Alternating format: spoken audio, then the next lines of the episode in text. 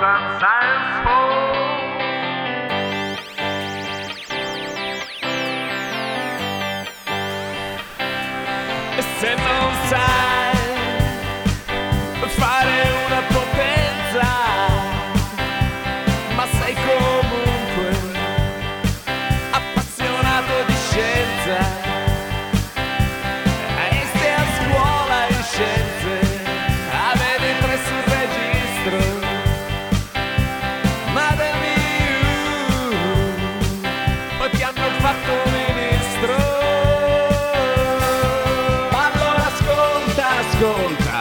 Breaking Lab. Allora ascolta, ascolta, Breaking Lab. Allora ascolta, ascolta, Breaking Lab. Bentornati su questa nuova puntata di Breaking Lab, la terza di questa nuova stagione. Sono in compagnia dei soliti ignoti che sono Gabri, Andrea Ciao. e Giulio. Oh. Come state? Alla grande? Bene, bene, bene. Chi ci vede su YouTube vedrà che c'è anche una new entry, ma non neanche tanto così new. Cazzo, come va? Oldest entry forse, volevi dire. Abbiamo fatto dei sondaggioni su Instagram, signori e signori. E in pochi hanno indovinato. E il tema della puntata del podcast di oggi sarà il mare, gli oceani, o che dir si voglia, e declinato come sempre in, in vari- in varie modalità. Direi che possiamo iniziare con il buon Dani che in qualità di best geologo Eva ci parlerà di una recente scoperta legata alla crosta oceanica. Quindi, parlando di oceano, dobbiamo citare la notizia dello scorso 10 novembre, ovvero il sommergibile cinese Feonduze, che in italiano significa lottatore, ha fatto il suo debutto nella fossa delle Marianne, che è una vera e propria spaccatura della crosta terrestre, eh, quindi un margine convergente, toccando la profondità di 10.909 metri. Praticamente quasi al fondo. Qual è la profondità massima? La profondità massima eh, c'è ancora qualche incertezza ed è di 10.920 metri, metro più, metro meno, quindi quasi alla fine. Che è il punto più profondo della Terra, non solo dell'Oceano Pacifico, ma della Terra. Perché la fossa delle Marianne dove si trova? È un, un arco di circa 1500 km che si trova tra Giappone a nord, eh, Nuova Guinea a sud e si trova in fronte alle Filippine, nei pressi delle isole delle Marianne, appunto fossa delle Marianne.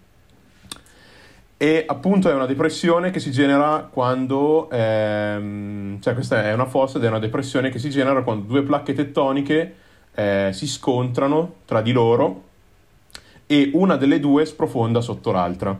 Solitamente quella che sprofonda è quella che pesa di più, che ha una densità maggiore. Questo si chiama sudduzione ed è un processo zoologico che è attivo lungo i margini convergenti, quindi i margini attivi. Il eh, sommergibile Fondose si, eh, si è immerso e ha raggiunto una profondità di 10.909 metri. Per il suo debutto è un record della Cina, ma non è il record mondiale, perché appunto il record mondiale è il fondo toccato, mi pare, dal Canada. Però collegato alla subduzione eh, e alla fossa delle Marianne e all'Oceano Pacifico, pensate il 9 novembre, un giorno prima del debutto del nostro sommergibile, è uscito un articolo sulla rivista Nature in cui un gruppo di scienziati con a capo Xin Wang, oggi i nomi sono abbastanza difficili, eh, abbiamo capito, hanno identificato una porzione, quindi un relitto di eh, litosfera oceanica che si estende sotto il mare del Giappone e la Cina. Ed è appunto una, una fetta di litosfera che ha un'inclinazione verso ovest. Che cos'è la litosfera? Giusto per chiarire ai non addetti ai Si lavori. infila sotto la Cina, praticamente. Esatto, si infila sotto la Cina, si trova al di sotto della Cina. Eh, la litosfera oceanica si forma nelle dorsali medio-oceaniche e nello scorso podcast ne avevamo parlato, perché avevamo parlato di Islanda, da cui proveniva il basalto che era stato spedito insieme a Luca Parmitano per fare i nostri esperi- gli esperimenti riguardanti eh, gli- i batteri biominerari. Ma questo articolo è significativo in che modo? Perché insomma si, si insegna anche che la crosta oceanica poi sprofonda, eh, non so, anche a scuola, quindi come mai è significativo Esatto, ottima questo, domanda. questo articolo?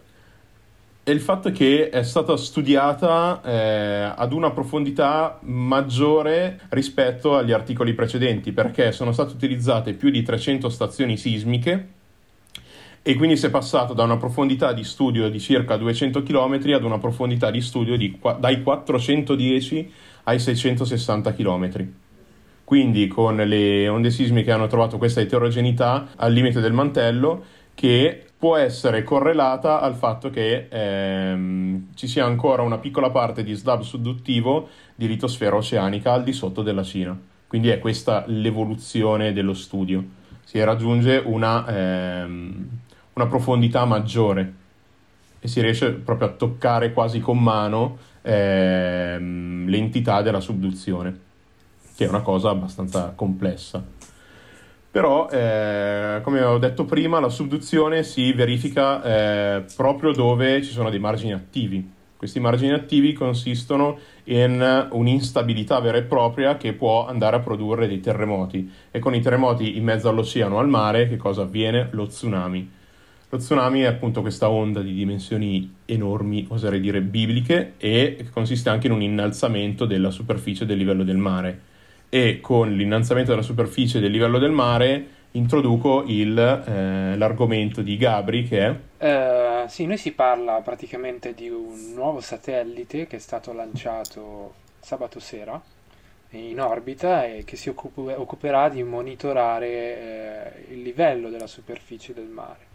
Eh, sì, allora, sabato sera praticamente il Falcon 9 è partito per l'ennesima volta eh, dal pianeta per andare in orbita portando i suoi satelliti e tra questi c'era anche eh, questo satellite che si chiama il Sentinel 6. Eh, il Sentinel 6 è andato in orbita intorno alla Terra e si occuperà di appunto monitorare quelle che sono le variazioni eh, non a lungo termine ma a breve termine della superficie del mare. Eh, praticamente il Sentinel 6 farà una scansione completa del 95% della superficie marina ogni 10 giorni. Eh, che tipo di variazioni andrà a verificare? Tutte quelle che eh, comportano un innalzamento o un abbassamento del livello del mare, che come sappiamo è legato eh, da diversi, fa- diversi, fattori, non solo eh, la temperatura atmosferica, ma anche la temperatura stessa delle acque, per cui se le acque si scaldano eh, tendono a, a, espandersi di volume, così come se si raffreddano si restringono. E da qui poi i fenomeni climatici di El Niño e la Nigna, ma altre cause anche come quelle antropiche di cui ben sappiamo. Osservare appunto questi i, i fenomeni oceanici con i satelliti sta diventando estremamente importante, appunto come hai detto tu, uh, nel momento in cui le attività antropiche eh, fanno sentire il loro peso anche sulla temperatura globale ehm, e di conseguenza sull'innalzamento del livello del mare, che poi mm, ricordiamo che riscaldamento globale non vuol dire soltanto che eh, si riscalda l'atmosfera, ma va a caricare di energia tutta una serie di fenomeni che in mare hanno origine, ovvero i, gli uragani. Eh, leggevo in un articolo che quest'anno è stato l'anno con più uragani mai registrato proprio per uh, l'attività di riscaldamento degli oceani e quindi diventa sempre più importante appunto monitorare con quanti più strumenti possibili uh, gli oceani terrestri che ricordiamo noi chiamiamo il pianeta Terra ma per il 70% è coperto di acqua e quindi quando una porzione così ampia uh, occupa il nostro pianeta diventa abbastanza importante appunto osservare con degli occhi dal cielo quello che sta succedendo, appunto uragani o tsunami, come hai detto tu. Sì, si potrebbe dire di primaria importanza, ma infatti non è che fino ad oggi non sia mai stato fatto, ci sono da sempre dei satelliti che monitorano questo tipo di dati. Eh, diciamo che questo Sentinel 6, tra l'altro Sentinel 6A è stato lanciato, eh, ha un livello di precisione superiore ovviamente grazie anche all'avanzamento tecnologico rispetto a tutti i satelliti che l'hanno preceduto. Quest'anno, cioè sabato sera, sabato appena passato, è stato lanciato il Sentinel 6A in orbita e nel 2025 verrà lanciato eh, un satellite gemello, il Sentinel 6B, eh, che si occuperà appunto di proseguire il lavoro del 6A. Il Falcon 9 l'ha lanciato, come vi dicevo. Il Falcon 9 che l'abbiamo citato diverse volte anche in puntata perché appunto ha la particolarità eh, di poter essere riutilizzato. Sabato sera ha effettuato il suo sesto volo in orbita e ritorno e eh, martedì sera, tra martedì e mercoledì notte, ha effettuato il suo settimo lancio. Allora noi eh, mi scuso per l'imbarazzo, nel senso che noi stiamo registrando di martedì e voi ascoltate di giovedì. Quindi non sappiamo se il lancio andrà a buon fine, però Ma sì, che andrà a buon fine. tra la notte Gabriele, di non tirare i piedi. dovrebbe ai non- esserci il settimo lancio del Falcon 9 eh, e se non ricordo male rappresenta un nuovo record di riutilizzo eh, del, del modulo che eh, spinge in aria le cose. Detto terra a terra.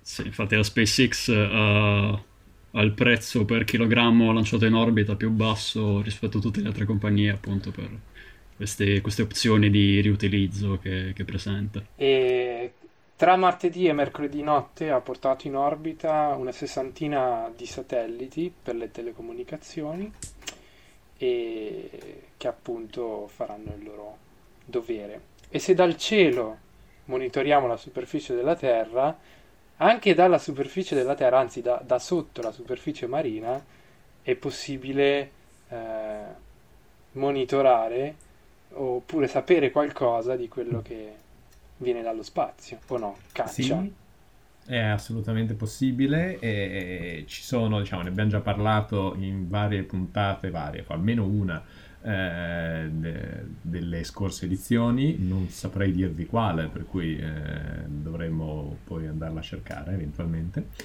Ma eh, i fisici eh, sfruttano l'acqua, eh, le grandi distese di acqua, per eh, i loro loschi-scopi. No, non, non facciamo nessun danno al mare, ma eh, diciamo che vengono sfruttate le capacità dell'acqua di essere un mezzo uniforme e, e trasparente per avere eh, dei eh, rivelatori di particelle immensi. Eh, ci sono certe particelle come i neutrini, ne abbiamo già parlato tantissime volte, che interagiscono molto poco con la materia e in particolare i neutrini eh, che non vengono dal Sole, quelli che vengono dal Sole sono tantissimi, 10 miliardi al secondo per centimetro quadro, quindi si riescono a vedere anche con cose più piccole, ma i neutrini che non arrivano dal Sole sono molti di meno. E, e quindi servono, se già per vedere i neutrini che arrivano dal Sole servivano 10.000 tonnellate di acqua eh, o sfere eh, di 8 metri di diametro sotto il Gran Sasso, invece per vedere quelli di più alta energia eh, servono eh, volumi molto più grandi. E, e non sono costruibili, sono volumi dell'ordine del chilometro quadro, eh, ma si possono realizzare eh, usando l'acqua che già c'è, perché un neutrino quando interagisce raramente può dare una botta a una particella nell'acqua, in particolare un elettrone, non necessariamente, però vabbè. E, e questo elettrone eh, viene accelerato così a velocità superiori alla luce nell'acqua. Se una particella supera la velocità della luce nell'acqua o in qualunque mezzo trasparente, ehm, emette una luce eh, bluastra. È l'effetto Cherenkov che è il motivo per cui le foto del- dei core, eh, delle centrali, delle piscine delle centrali nucleari sono tutte azzurrine. Non, è, non sono i designer delle centrali nucleari che si sono messi tutti d'accordo, ma è proprio la luce Cherenkov dovuta alle particelle che eh, ha eh, appunto eh, che lì sono tante, mentre invece nel caso dei neutrini se ne genera una che genera pochissimi fotoni, pochissima luce Cherenkov, ma calando delle apposite stringhe in acqua, eh, lunghe anche appunto dei chilometri o comunque centinaia di metri, si possono andare a vedere queste eh, particelle. Eh, esistono già degli esperimenti di questo tipo, esiste Antares al largo delle coste francesi, ehm, che però è più piccolo, non è un chilometro cubo ancora, è fatto qualche centinaio di metri cubi. E in futuro, a largo di Capopassero, in Sicilia, eh, dovrà nascere, nascerà chilometro cubo net, che come dice il nome invece sarà un chilometro cubo, e, e sono già state calate le prime due stringhe di questi eh, moduli ottici a una profondità di 3400 metri. Quindi eh, la luce che viene dall'alto non è un problema, mentre è un problema, però è anche un'occasione di studio, la luce dovuta alla eh, bioluminescenza, alle bestie che girano intorno e che a quelle profondità spesso hanno bioluminescenza. In particolare ci sono pare dei gamberetti che sono particolarmente fastidiosi perché ogni tanto passano, eh, però eh, in questo modo molti fisici hanno firmato degli articoli sulle migrazioni dei gamberetti che magari eh, fanno, fanno curriculum, insomma, in qualche modo. Fanno concorrenza ai biologi.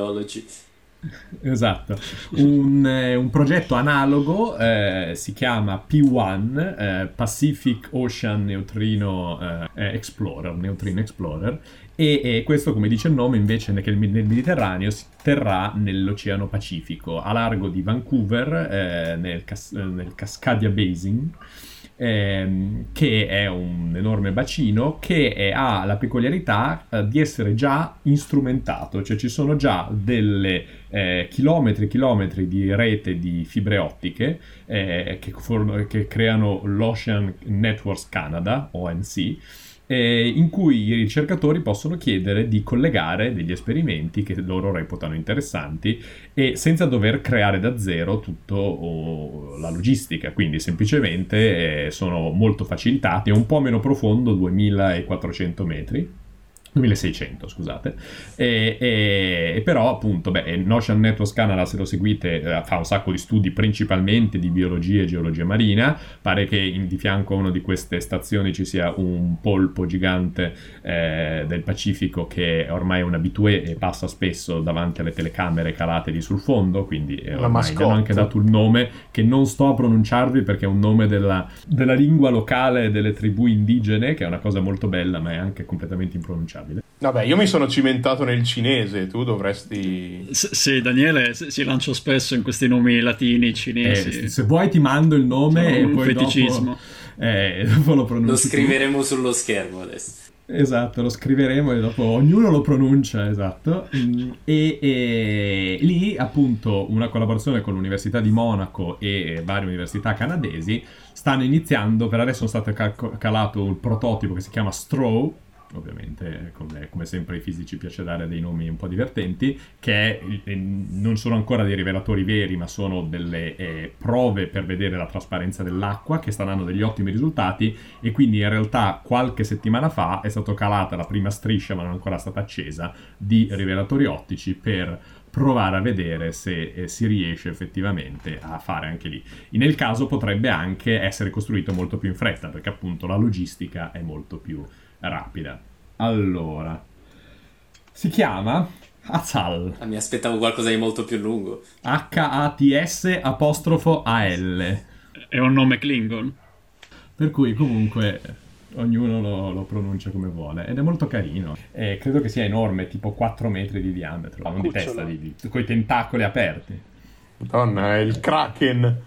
E quindi l'acqua può essere molto utile e, e, può essere molto utile o come rivelatore oppure anche come schermo. Eh, abbiamo già raccontato del piombo romano che è stato recuperato eh, dall'Istituto Nazionale di Fisica Nucleare sul fondo del, del Mar Mediterraneo a largo delle coste della Sardegna per, eh, perché è piombo completamente depleto, cioè eh, non è più radioattivo e non solo rispetto al piombo che è rimasto in superficie non viene più bombardato dai raggi cosmici che attivano isotopi radioattivi al suo interno e quindi è stato in parte esposto nei musei. Eh, eh, ma in buona parte invece usato, fu- fuso e eh, usato eh, per, come schermatura per degli esperimenti sotto il Gran Sasso. E era una nave romana fondata lì con svariate tonnellate di piombo, quindi diciamo che anche la soprintendenza di svariate tonnellate di lingotti di piombo non si faceva molto. Gli NFN ha pagato il recupero e, e eh, la nave ovviamente adesso è esposta, ma la gran parte del piombo se la sono tenuti i fisici. E, e un altro progetto che diciamo è molto all'inizio eh, che sto portando avanti che si chiama il progetto Gipeto che ha come nome eh, acronimo Geological Isotopes Due to Past Cosmic Rays Excesses from Transient Objects. Eh, vorrebbe proprio cercare di vedere se sul fondo dell'oceano ad esempio nei, eh, nelle dorsali medioceaniche che abbiamo citato prima e possono essere rimaste delle tracce sotto forma di isotopi, sotto forma di tracce eh, nei cristalli eh, dovuti a degli eccessi di raggi cosmici di altissima energia eh, nel passato. Ad esempio potrebbe essere nato un, una stella particolare, una magnetar, stella ultramagnetizzata nella nostra galassia, che ha acceso un enorme faro di raggi cosmici per un breve periodo, che dove breve può essere centinaia, migliaia, decine di migliaia di anni, e, e poi dopo si è spenta. Eh, qual è il problema? Il problema è che per quanto sia un faro molto forte, eh, i raggi cosmici di altissima energia sono comunque molto di meno dei raggi cosmici di bassa energia, quelli che lasciano tracce, ad esempio il famoso carbonio 14 che usiamo per datare le cose in superficie. Quindi eh, andare a vedere un bersaglio che è sott'acqua e, e la cosa importante è che sia sempre stato sott'acqua o più in fondo, come ad esempio la dorsale medioceanica che si è formata direttamente sott'acqua dalla risalita di magma da ancora più sotto, quindi dovrebbe essere safe da questo punto di vista, ci permette di essere sicuri che lì sono arrivate soltanto le particelle più energetiche e quindi non, eh, non è contaminato dai raggi cosmici di più bassa energia che appunto eh, vengono, devia- vengono modificati ad esempio dalle attività solari e di altre cose che, e quindi eh, perdono queste informazioni che ci possono interessare. Quindi questi sono alcuni degli usi che i fisici fanno, impropri o propri, come preferite pensare che siano, della, de, dell'acqua marina e, e, delle profondità marine, e, che sono un, una cosa che ci piace molto, diciamo, come vedete. Mi sono immaginato una serie di, di fisici in spiaggia con i palloni da spiaggia e i materassini. Ah, quello assolutamente, non per niente. Dove, dove si vanno a fare poi gli incontri? A Portopalo di Capopassero a mangiare i pomodori di Pachino e poi perché? Perché lì davanti c'è il rivelatore, ovviamente, però...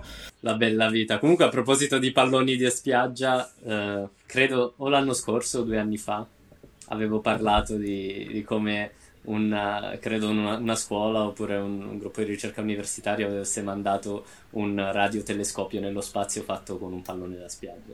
Quindi no, effettivamente sì, i fisici assolutamente realistico che giocano con i palloni da spiaggia.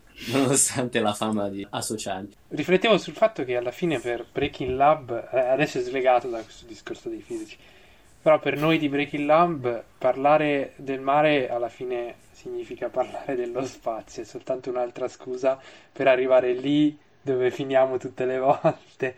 Oh no, Giulio! Purtroppo, purtroppo per uh, i nostri amici geologi è vero, ma non preoccupatevi, avrete da divertirvi anche voi. Adesso parliamo, insomma, abbiamo parlato dell'oceano terrestre, cioè l'oceano, il nostro oceano, quello che tutti conosciamo, però uh, noi siamo ragionevolmente sicuri che molti altri mondi fuori dal sistema solare siano dotati di un oceano magari anche molto più grande di quello della Terra. Cioè l'oceano della Terra sembra grande per noi ovviamente, ma in realtà siamo, siamo sicuri anche che non sia nemmeno quello più grande dentro il sistema solare. Vediamo se qualcuno riesce a indovinare dov'è l'oceano più grande del sistema solare.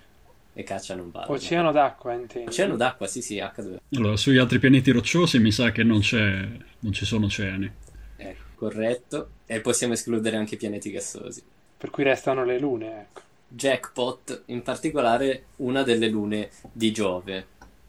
Quindi uno dei quattro satelliti galileiani, in particolare, quindi 16 tutti e quattro una la prendi. Elenchiamoli quindi questi quattro satelliti. La proprio l'interrogazione stiamo facendo, dai. Allora, chi elenca per primo i quattro satelliti? Sono tipo i sette nani, ti ricordi tutti esatto. i satelliti galileiani? Comunque i satelliti sono quattro, dai. galileiani sono io, Europa, Ganimede e Callisto. Europa in particolare eh, ha un, un, oceano veramente grande, più grande dell'oceano della Terra. Scusa sì, se ti ho interrotto, cioè non più grande per superficie ma per volume. Per volume sì, perché ovviamente eh, la Luna Europa ha una superficie sì, molto più piccola rispetto a quella della Terra.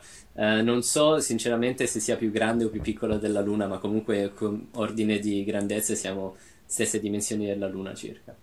Um, e, eh, però ovviamente è molto più profondo. Eh, noi eh, spesso pensiamo ovviamente la, la, Terra come questo pianeta completamente ricoperto d'acqua, per cui la, l'acqua fa uh, un quasi ci immaginiamo che sia grande parte del, del, volume della Terra, in realtà. No, è grande parte della superficie, certo il 70%, però in realtà come, come volume o come massa siamo circa 0,05%, quindi una percentuale quasi insignificante perché comunque ricordiamo che la, non so, la profondità media dell'oceano è di qualche chilometro, mentre, mentre il raggio della Terra è, è 6.000 chilometri, quindi in realtà eh, è abbastanza realistico immaginare che ci siano dei corpi celesti che abbia, siano coperti da, da oceani molto più profondi, molto quindi anche molto più massicci. Per esempio, Europa è interessante anche perché essendo il nucleo caldo è scaldato anche probabilmente dalle forze mareali che, che Giove eh, fa agire su, su questa luna, eh, potrebbe dare abbastanza energia per eh, far nascere eventualmente delle forme viventi, perché noi sappiamo che eh, parlando di astrobiologia, per cercare le condizioni almeno base base per far nascere la vita, noi cerchiamo acqua, cerchiamo una fonte di energia e cerchiamo i nutrienti che possono essere eh, anche solo così basici come dei, dei, dei minerali, sali minerali, che in realtà non sono così dati per scontati. Per esempio, ho letto che una simulazione aveva visto che in un oceano grande circa 5 volte quello della Terra, ma su una, su una superficie analoga ci sarebbe il rischio che ci fosse una carenza di potassio, perché a quanto pare il, il potassio viene, eh, viene, disciolto negli oceani grazie alle piogge che sciolgono la, la crosta continentale. E quindi, e quindi se, no, se, vi fosse un oceano troppo grande, insomma, quindi vi fosse una, eh, non vi fossero terre emerse, in realtà potrebbe eh, figurarsi questa, questo problema della carenza di potassio che sarebbe a sua volta un problema per la vita. Però comunque eh, Europa sembra eh, il corpo celeste, almeno nel nostro sistema solare, quello più adatto a sostenere la vita eh, e infatti la NASA ho scoperto con gioia ha un, pro- ha un, uh, un progetto che si chiama Ocean Worlds Exploration Program che si propone in realtà di mandare una sonda, un, un, lander, quindi una sonda che atterra su Europa e, entro in realtà la fine del decennio, quindi potrebbe essere abbastanza vicino. E chissà se trovano anche lì un polpo gigante. Kraken. Magari questa sonda che trivella fino fino a giù lascia qualche sonda secondaria e poi questa sonda secondaria viene cionpata immediatamente da un mostro marino. Non so, sembra fantascientifico, potrebbe non esserlo. A proposito di fantascienza, tra l'altro mi è venuto in mente che eh, il tema di un pianeta oceano quasi completamente coperto dall'acqua, per esempio, era stato tirato fuori da Asimov in Fondazione Terra, quando uh, il, il, protagonista del libro è alla ricerca del, del sistema solare, la, quella che per loro è la leggendaria origine della, della, razza umana, e arrivano nel sistema di Alpha Centauri in cui trovano, in cui trovano un pianeta oceano che era stato insomma, uno dei primissimi pianeti che, che, gli umani avevano tentato di colonizzare. Tra l'altro questa, questa serie Fondazione eh, la Apple ho, ho scoperto che stanno pre- producendo una serie tv eh, basata sui libri. Di Asimov, sì. Sì. Non eh, vedo l'ora, sinceramente. Dovrebbe uscire l'anno prossimo. Questi sono i classici consigli nerd di Breaking Lab. Sì, pensavo che anche eh, nel film di Interstellar a un certo punto finiscono su un pianeta fatto di oceani.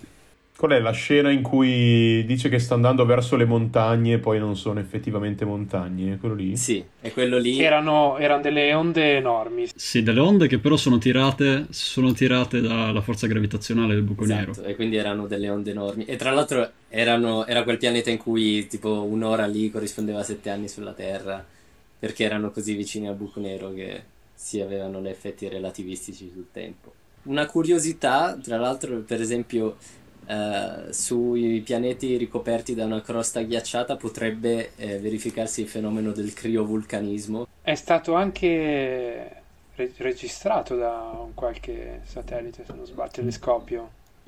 Sì, mi sa che è passata una sonda che ha preso, forse Cassini, che ha preso il volo dei, dei dati. Sì, Caccia lo sa, io non mi ricordo nello specifico. Sì, sì, ne avevamo parlato sì. anche era, è stata un'analisi dati fatta a posteriori dopo un po' di, un po' di tempo e avevano visto che era finito probabilmente nel mezzo di uno spruzzo di questi mega geyser che si creavano che era il modo migliore per spiegare quei dati che avevano recuperato. Io ricordo anche di aver visto delle foto, comunque delle elaborazioni grafiche di, di dati di un qualche telescopio, onestamente non mi ricordo esattamente E La cosa molto interessante, tra l'altro, è che eh, Cassini, se, se stiamo parlando dello stesso evento, credo di sì, eh, aveva trovato dei- delle macromolecole organiche provenienti da questo, Vero. da questo Sì, oggetto. esatto, questa è una cosa Vero, sì. interessante. Sì.